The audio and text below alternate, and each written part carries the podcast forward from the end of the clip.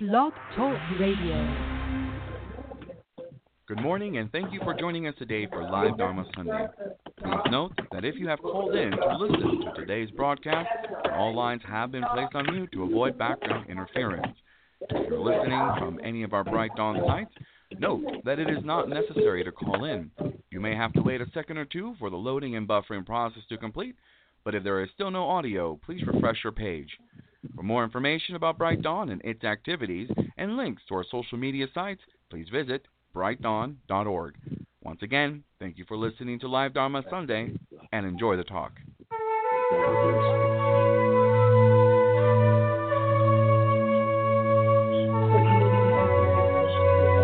It's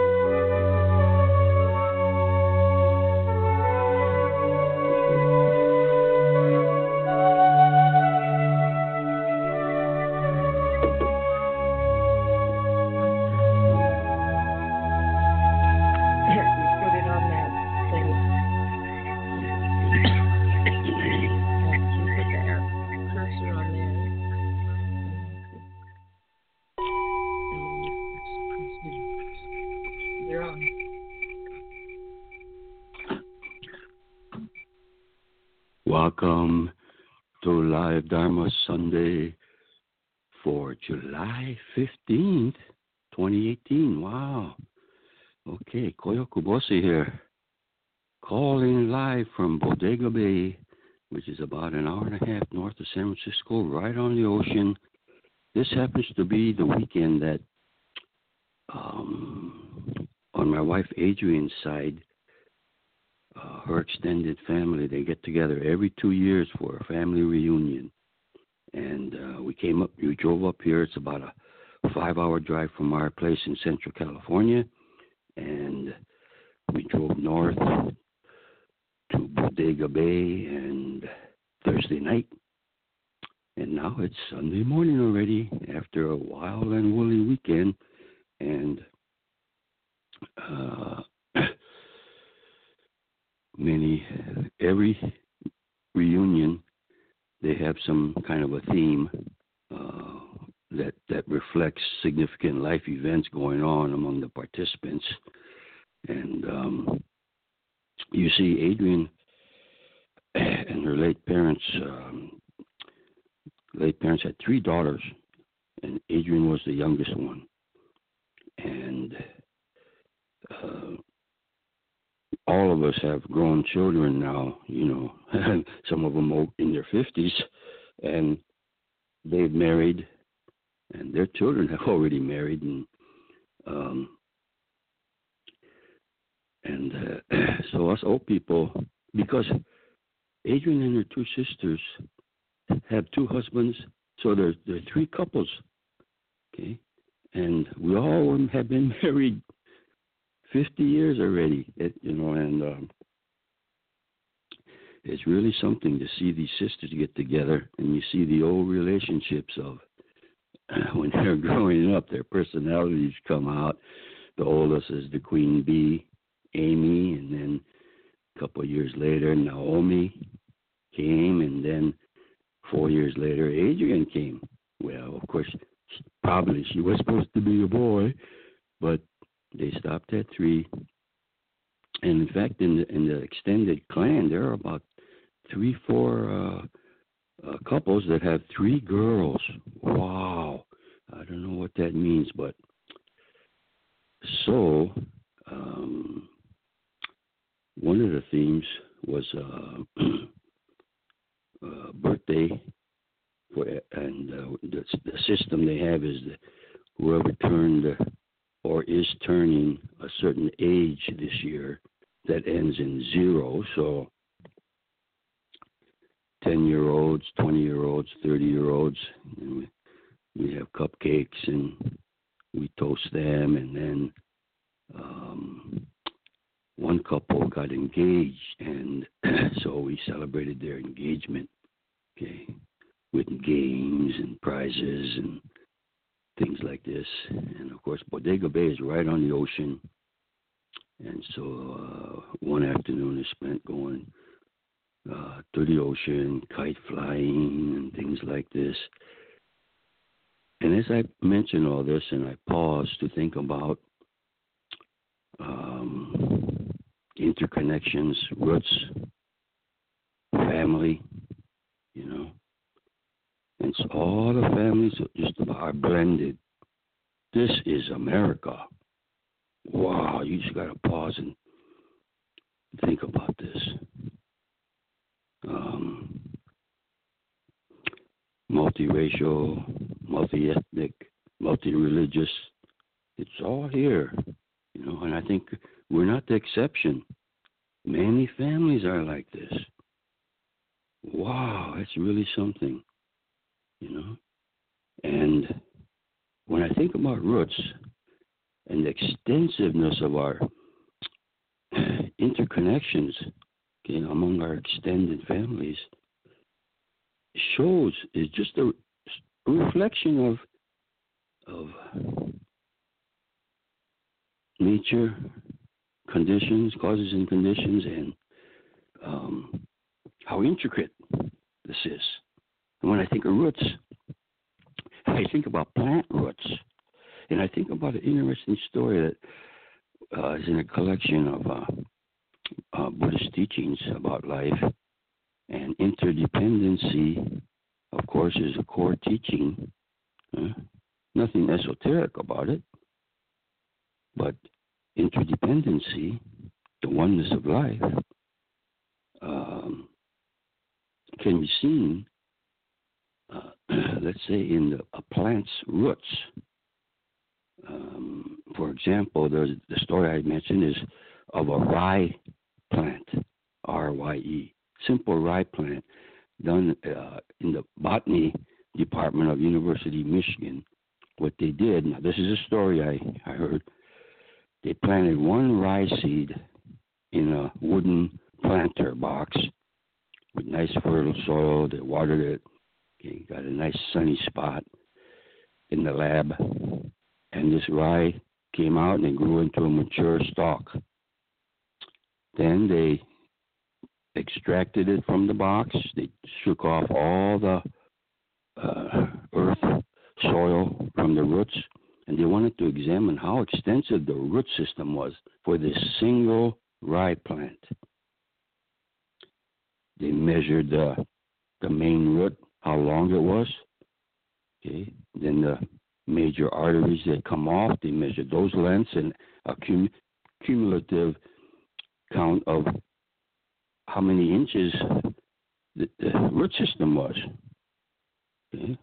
And it's so intricate, and you start, and then in fact, they could extrapolate the microscopic hairs on the tiniest root you could find is filled with tiny microscopic roots that are still growing.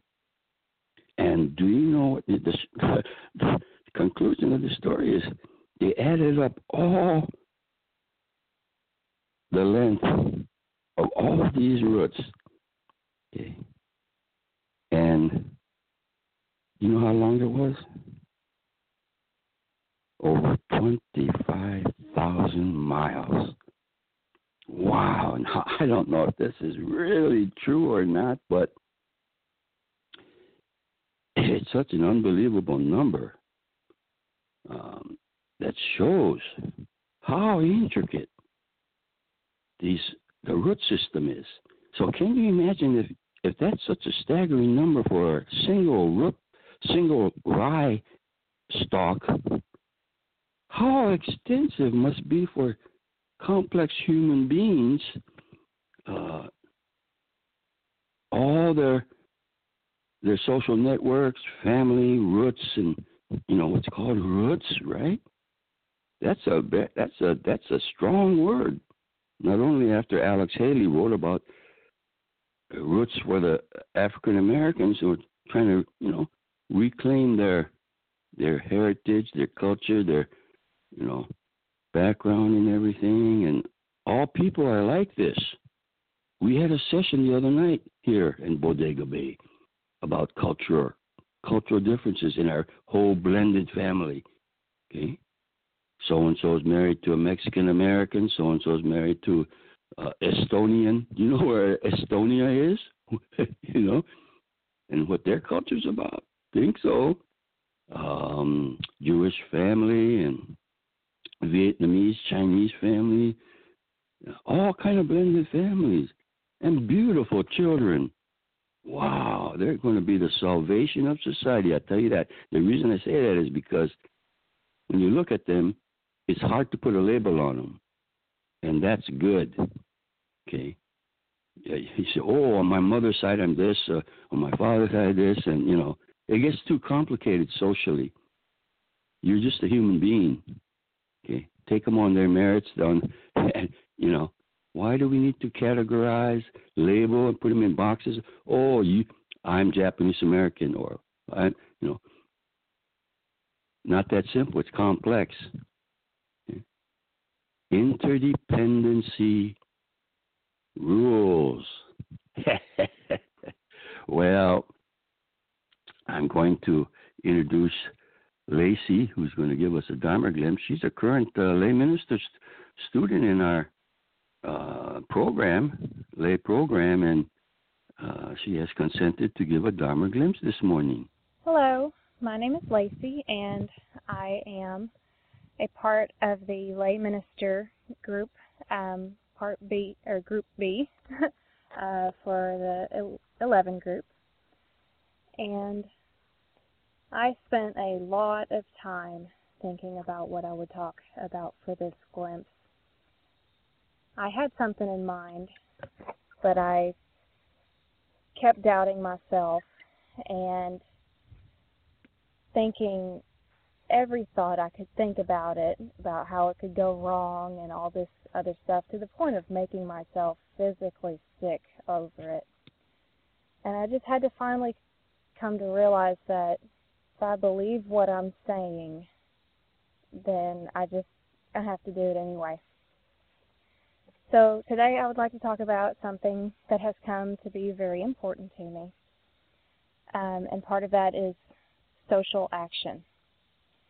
In my practice, it has become more and more apparent to me that Buddhist teachings are meaningless without action without putting any action behind the teachings, you have only words.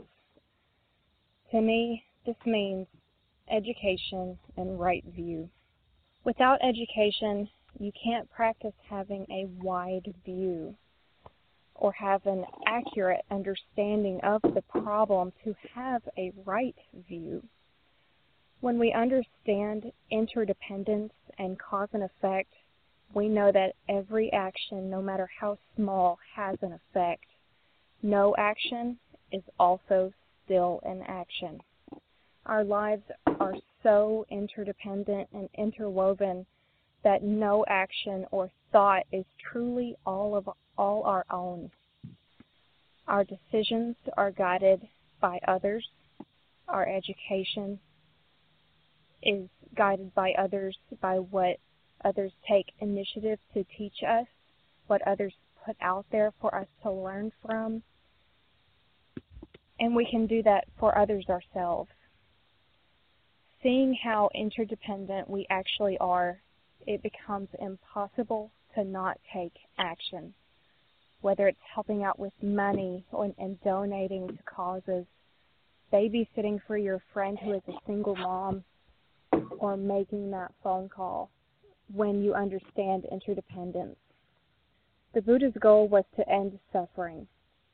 The first precept we learn on walking the, the Buddhist path is do not harm. Most people, when they hear this, they think of vegetarianism, veganism, and anti war and anti violence campaigns. But there is a more sinister harm that's happening in the world, and it affects every one of us in some way and that is domestic violence. Taken from domesticviolencestatistics.org, here are some facts. Domestic violence is the leading cause of injury to women, more than car accidents, muggings, and rapes combined. In every nine seconds in the U.S., a woman is assaulted or beaten. Here's, here are some more facts. One in three women and one in four men will experience some form of dom- domestic violence or stalking in their lifetime. Guys, that's your mother, your sister or your wife, or your daughter. Ladies, that's one of your two best friends, or your mother and your daughter and you. Domestic violence comes in many forms, and it's not always easily seen from the outside. It can include any kind of behavior that's intimidating. And it can include coercive manipulation, minimizing, blaming, financial control, isolation, emotional and verbal abuse, threatening to keep your kids from you, as well as the obvious physical and sexual abuse. Domestic violence is sinister in the fact that it can be easily kept hidden from the public eye, and the laws and education on the subject are so lax that often women stay in abusive relationships because they simply do not realize that that's what it is. But never judge a woman for staying. The women who do know what it is and choose to stay often have good reason, and that is because that, that is the most dangerous time for them. More than 75% of domestic violence murder victims occur after the relationship has already ended. This glimpse is my gift of education to you and to hopefully inspire you to take action, practice right view, and practice right effort. Thank you. Thank you very much. Um, you know, very topical and current events. And of course, we think about the Me Too movement. I salute that movement. It's about time. Um, uh, very dynamic, very alive, very, um, you know, consciousness raising, or whatever you want to call it. It's a, and um, the broader perspective or, or, or, background about this in terms of social action and so forth is that um, I was looking in my father's study some years ago and I came across some old files. And one of them was a conference program in the early 50s. My father was a speaker as a, one of the ministers, and several others were, and they and they had submitted uh, uh, written transcript of their talks, and this was reprinted in this in the program. And my father talked about uh, the Buddhist approach to life, to the teachings, um, in the broadest sense. And it was so fundamental and so clearly defined that it really impacted me. The simplicity in which he said, uh, you know, they're for human beings, okay, they're given life, they grow up, everything.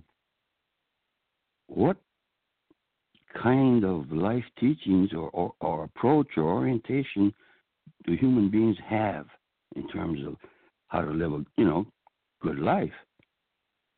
And when it comes to religion, and of course, religion is you know, one of the things that people have come up with to to promote that goal. Okay? Eh? There's three of them.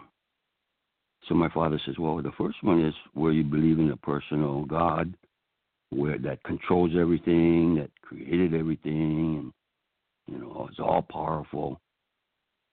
And so people that are in that religious camp how do they navigate through life? Well, mainly it's prayer, uh-huh. um, having a particular kind of relationship with this personal God. And so when things get difficult in life, ask for, if you say God, use the term God, guides, uh, God's compassion, mercy, uh, you know, shine down on me and and uh, help me out. Okay. Now I don't mean to raise Buddhism up and denigrate other religious approaches. But I'm just looking, reading this article, and I'm sure theologians, as the topic itself is, can be very wide, from viewed from many angles, through many different kinds of glasses and so forth. Okay. Uh, some in in a direct in sort of a negative way, they said, well, this kind of religious approach can be called a beggar's religion. The person, human being themselves, don't have ultimate power over what happens to them and how how they live their life. They don't have power. Okay. And a lot of times in crises and things happen to us, we don't have any control over a lot of things that happen to us or the situation we find ourselves in. Okay? So they ask for favor. And it's not so simple cut and dry because let's say the Christian theologian might say, well, you don't have to necessarily ask God for a petitionary prayer in a simple sense. You might say, oh, God, give me strength so that I could cope wisely with this situation. Not necessarily so simply uh, cause and effect. Okay. Okay, that's one. Now the second approach is that things are chaotic and happen by chance. We can't, and we could relate to this where, gee, things are so complicated in life. We don't. What, happened? you know, how did this happen? Why me? All this. Huh? How come I was uh, I didn't choose to be born, and I didn't choose to be born in these kind of circumstances. How come I got this uh, health problem here? How come I, I got into this accident? How come this? You know, I'm with these coworkers. Whatever it is, you can't understand. It's too complex, and so rather than struggle with it mentally, trying to figure it out, they adopt this second approach of life's a well crap suit uh, things are happening and it's sort of chaotic and random and we can't understand anything and depend upon anything. Now, how would a human being live life with that kind of underlying assumption? Okay, they're not religious in a traditional sense. Well, you do the best you can, but uh, uh, well, like I said, if the first approach was called a beggar's religion, the second one would be called maybe a gambler's religion, like when gamblers play a game and to them, there's you know even though there may be some skillful aspects to particular gambling uh, things, games, but well, good luck, and uh, uh, they they can't control it, and there's no God. They don't believe in a God to say, Come on, you know, make, do it for me. So they just speak out their wishes and fears and things and say, "Oh man, well, I, I hope that the good fortune is on my side today. Come on, seven. So you might call it a gambler's religion. Then my father said, contrary to these two approaches, the Buddhist approach is uh, karma. Karma is a tremendous topic. And fittingly, when Lacey said, giving us a Dharma glimpse this morning, talk, put an emphasis on action, that is exactly what karma means, literally. It means action and what happens. And what happens. So it's about causes and conditions. Indirect causes, direct causes, you know. More of a process, more of a a verb than some kind of a noun in term it's something dynamic and it's things are changing. Okay? Nothing's carved in stone, there's no fatalism, there's no and this kind of um, karmic assumption approach to life, Buddhist life is is very well action oriented. Well, what am, what am I going to do? I can't ask God for thing, you know, and I can't just say throw up my hands and say, well, I can't do anything about it. We don't know good or bad fortune. So it's very realistic, and in, in a sense, it's uh, empowering. Well, because my actions have this kind of effect. Okay, you know, there's no guarantee though because you don't know the complete behavioral law that governs societies, families, neighborhoods, nations. Huh? There's a lot of karmic things going on. It's not just an individual action. Okay? But the ground, the foundation is karmic. Okay? Beyond morality and ethics, it's just things as they are. And the sooner we realize that and not that the things are as I want them to be, and that's what life is all about. No. It's seeing clearly, understanding right way of viewing the world and our place in it. This was the genius of the Buddha's realization. And he was able to put it into action, not just talk about it, but when confronted with real life, live people, live situations, he could offer a direct of, way of how to look at life. Huh? If you read a biography of Buddha's life, that's fantastic about how he he must have been a master psychologist. He was probably an erudite philosopher if he wanted to go in these directions. Okay. But he directed people the right, very practical, Eightfold Noble Path, how to understand, how to, you know, you should talk right, you should have good livelihood, you should have good mindfulness. Okay. All of these real life things, action. Wow. Hey. Okay. So in a sense, stripping away everything, whether it's a beggars or gamblers or intellectuals or philosophies, uh, it just comes down to, you know, living life, things as they are.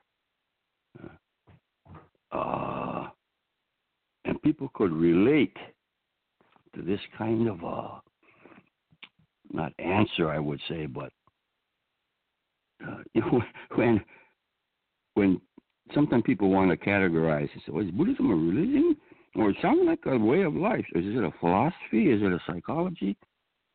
And I remember one answer to, when someone asked all these questions. The person said, "Yes."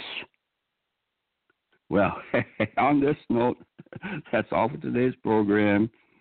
Till next time, keep going keep going, and you have a wonderful day. Thank you.